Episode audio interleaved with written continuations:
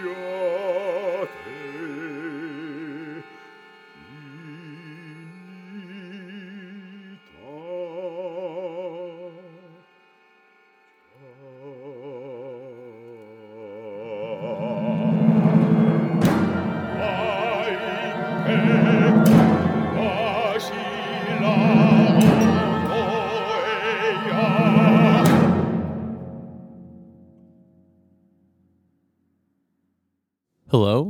welcome back. This is Relevant Tones. My name is Austin Williams and I'll be your host today.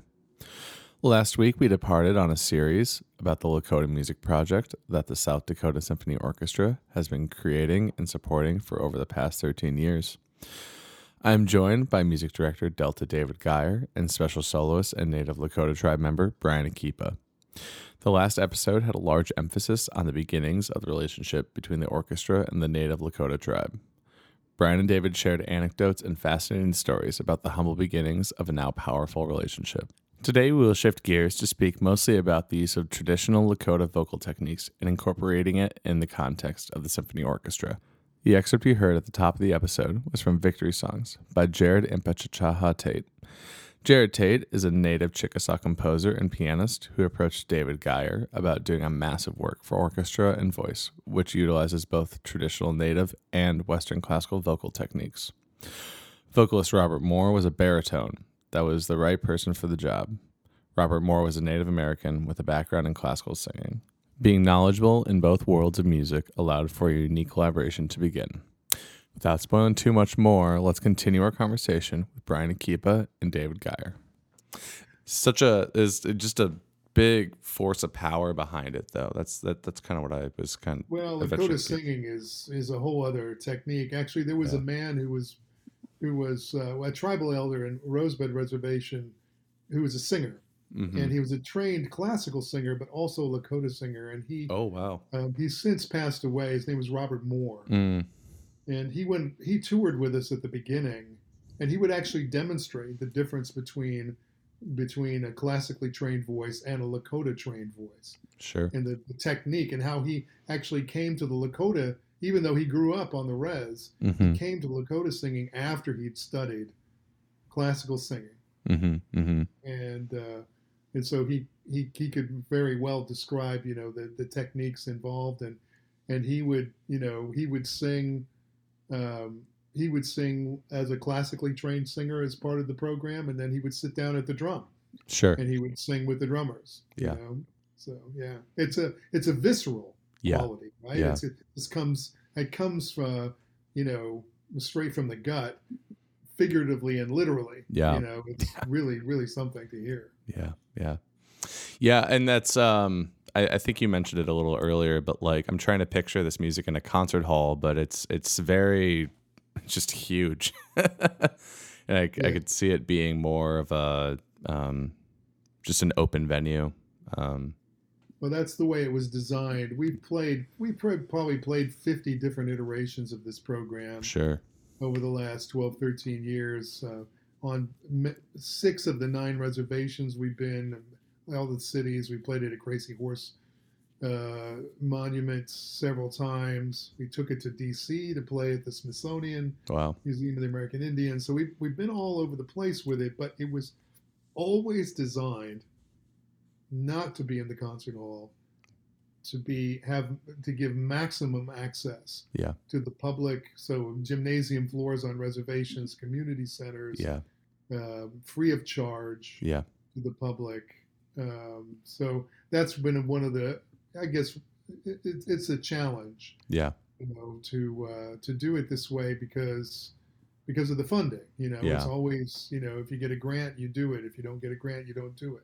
Yeah. That's just kind of the way this thing is built because you know the intention from you know both both the symphony side and our Lakota and Dakota partners side, mm-hmm. like we just wanted to keep the mission forefront of what we were trying to accomplish rather than trying to sell tickets or sure sure. it's cool to hear that you're doing that because and it blows my mind when like you know the chicago symphony or some other major organization is like how do we engage with or get more people to come in or whatever? And i think the answer is just screaming at them. It's like you need to take the orchestra out of the you know the concert hall or just like you need to adjust the venue to make it more accessible for people because that's just like to me that just seems like such an obvious answer but uh maybe not to other individuals so yeah. Well it's it's it goes against our model you know? Yeah. Such we're so entrenched. I mean i worked for the new york philharmonic for 15 years. Sure. Know, it's, it's, those big those big entities are hard to steer. Of course of course yeah. Hard to hard to change. I would i would say that um equally as important is that when you build a project like this, is that you build it together. Mm-hmm. You know, like I, I, mean, I talk with with other orchestras about this with regularity. Mm-hmm.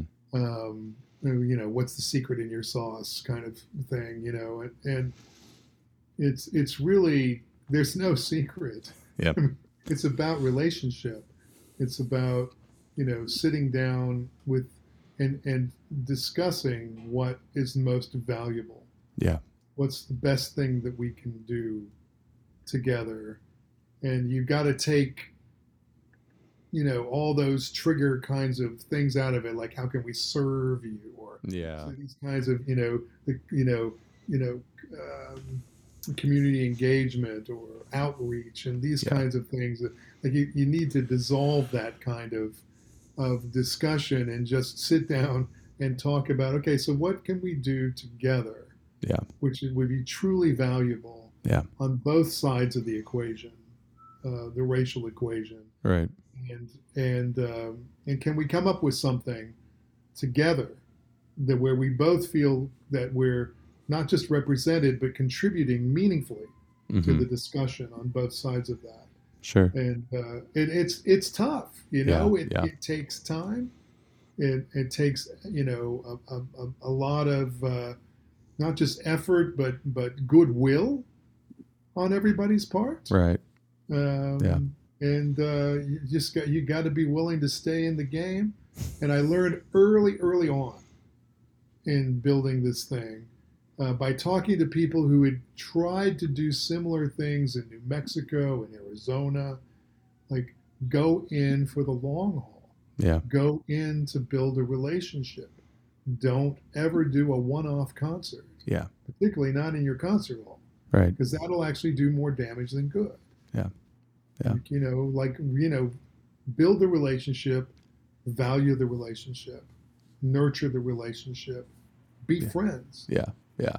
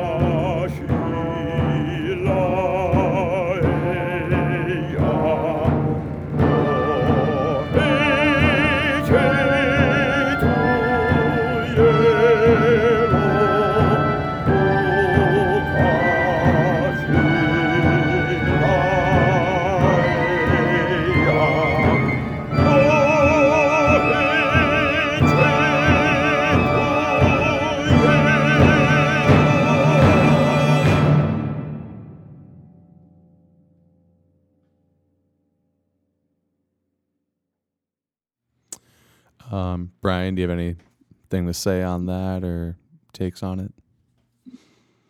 What was the question again? Just um, taking the orchestra out of the concert hall, and David said that that was kind of just the um, the point or the necessity of the the project um, in order to make it you know work. Well, yeah, that's important because to let more people hear the music. And so a lot of students might not have ever had a chance to hear that, mm-hmm, mm-hmm. especially on the reservation. They don't have concerts like that here. Sure. Yeah. But when the South Dakota Symphony came, then they did.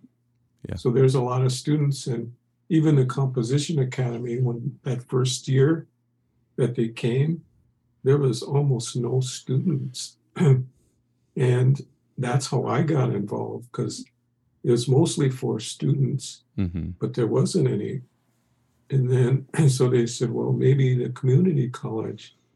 And still there wasn't any. Then they, then they finally worked their way up to saying, old guys. So then I said, oh, that's me. I, will try it.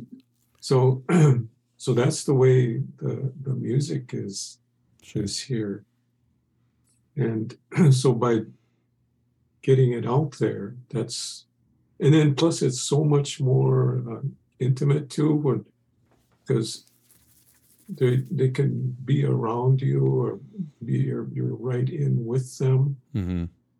So yeah, that, all that's important. Yeah, especially with students and, and, kids. And now, when the Composition Academy comes, it's it's filled with That's, students. I was going to ask. So, is it is it grown? Is it still? Is it is it going now?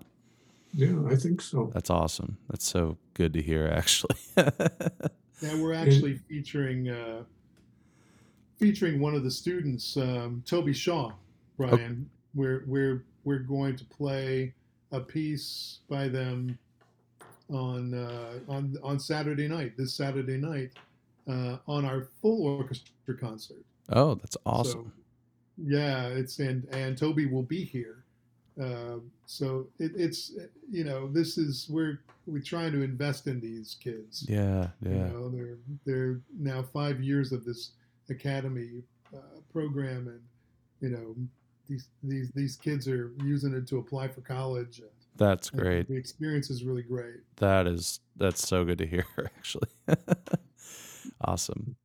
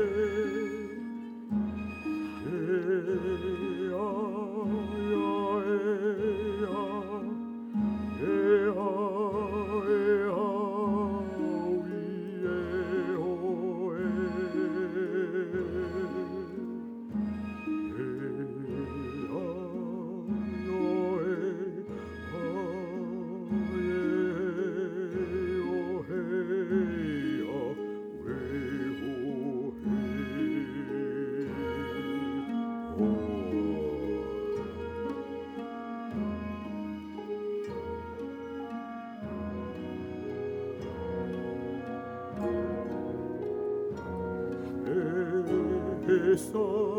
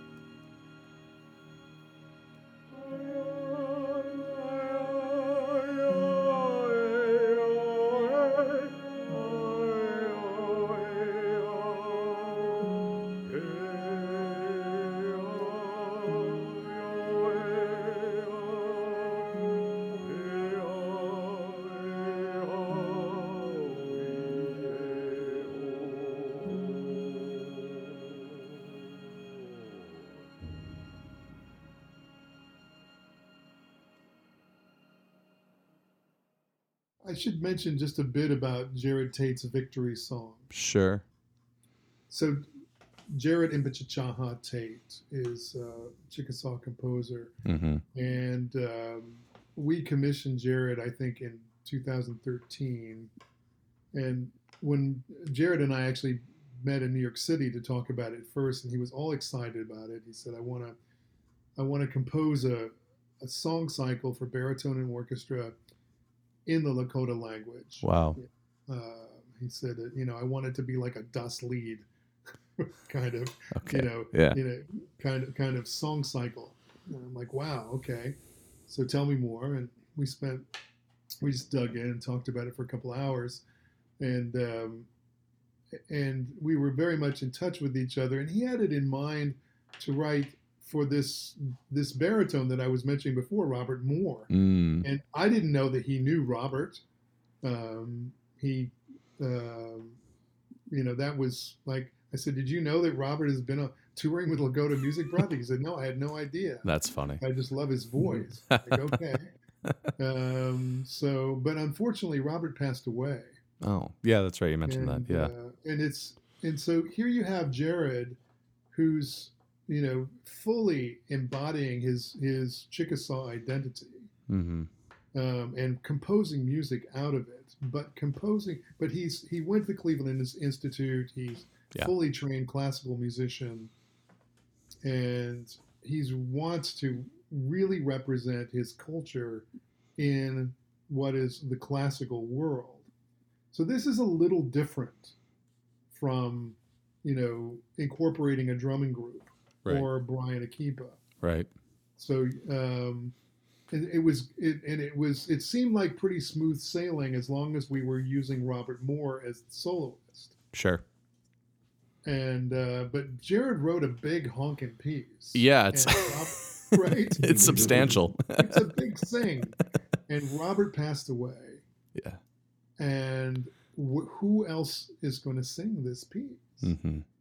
You know, um, so that was the question, and we looked, you know, because ideally you would want at, at least you know an American Indian yeah. baritone, yeah, yeah, sing it, and we could not find somebody wow. who had the pipes, yeah, to deliver this piece. So I brought in, you know, I'd worked with Stephen Bryant for a long time. And Stephen's a wonderful uh, bass baritone, but he'd done a lot of contemporary music, mm-hmm. working with Tan Dun, mm-hmm. you know, including mm-hmm. throat singing and all of mm-hmm. this for Tan Dun's operas. Mm-hmm. So, like, I knew that he had the facility. If anybody can learn, learn Lakota and, and deliver this piece, it's Stephen. So, you do have a Native American composer.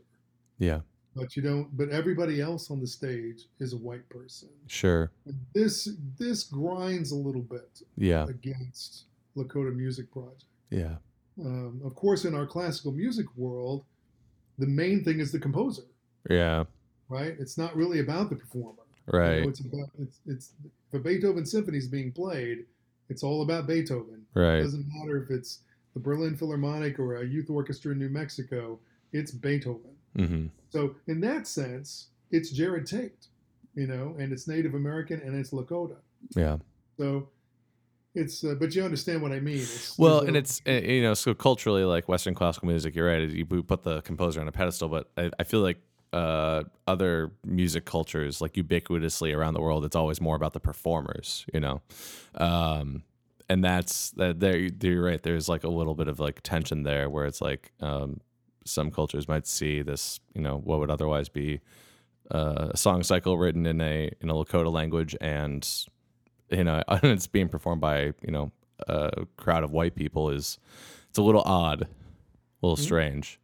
Um, yeah, yeah. It, it, veers towards the cultural appropriation side of things. But the fact that it was written for this very specific, you know, um, vocalist who has unfortunately since passed away, like I, you know, it's it's interesting. I mean, I think it's important that the piece was performed and that there's you know it, it, was you know presented to the world. And it's and it's a great piece. Um, like you said it's huge. Um, when i saw it on the it's like 33 minutes of just you know yeah like you said it's a huge thing. so mm-hmm. um, sounds really cool. Um, and it's a very interesting story behind it too actually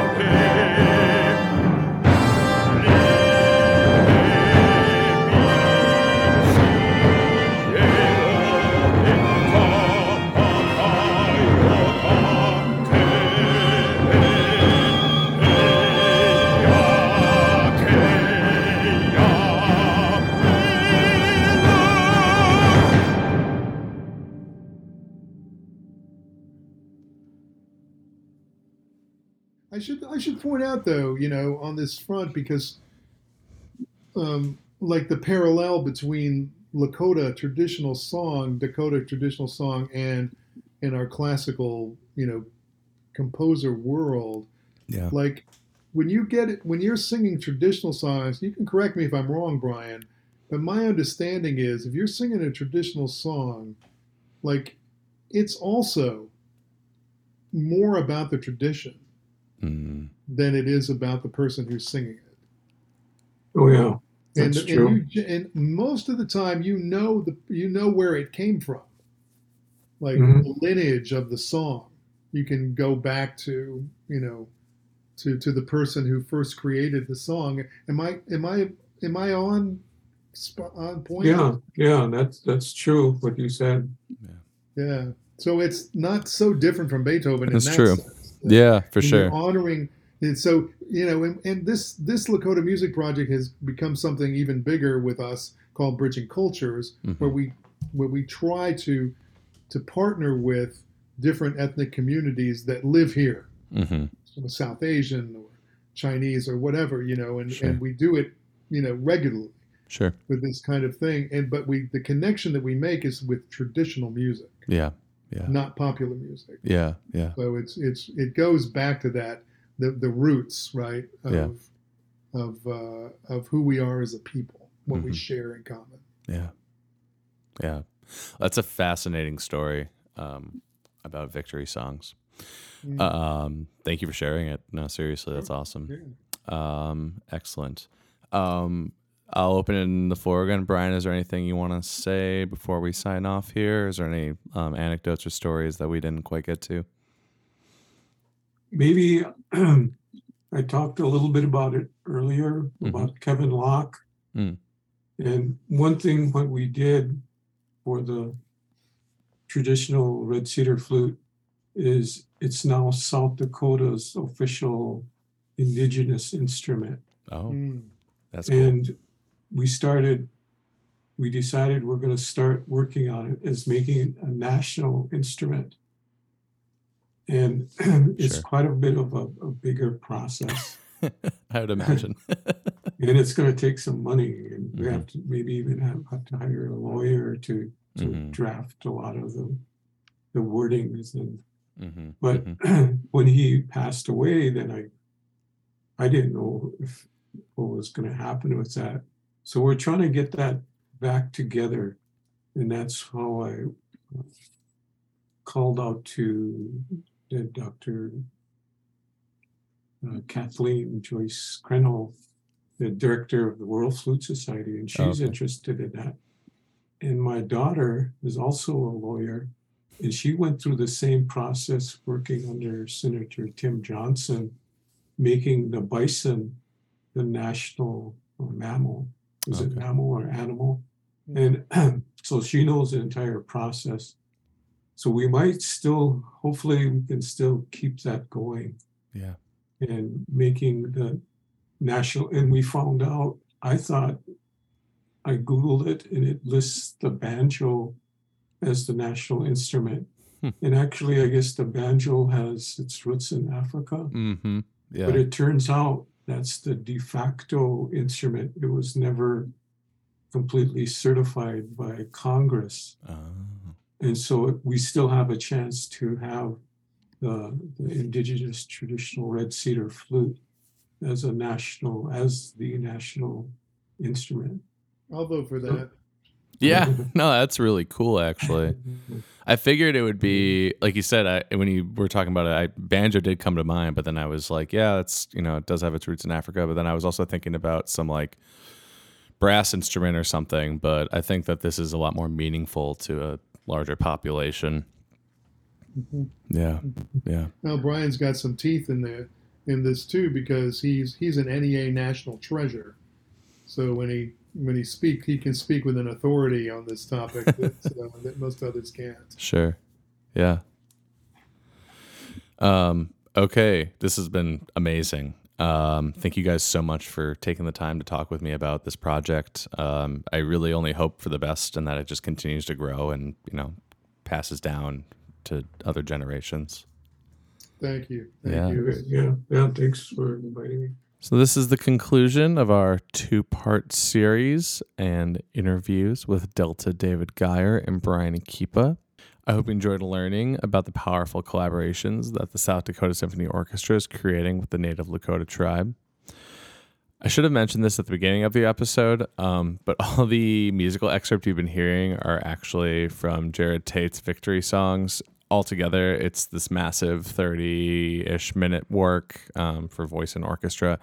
If you wish to listen to it uninterrupted, which I highly recommend, um, you can find it on his SoundCloud or his website and should be available there. Uh, and personally and a little selfishly, I had just such a great time learning about this relationship that has been created between the um, Lakota tribe and the South Dakota South Dakota Symphony Orchestra. Um, and I truly hope only that it grows and fosters creativity and community for future generations to come. As always, Relevant Tones is a product of Access Contemporary Music. Please check out more at acmusic.org, and we'll catch you next time. Thanks.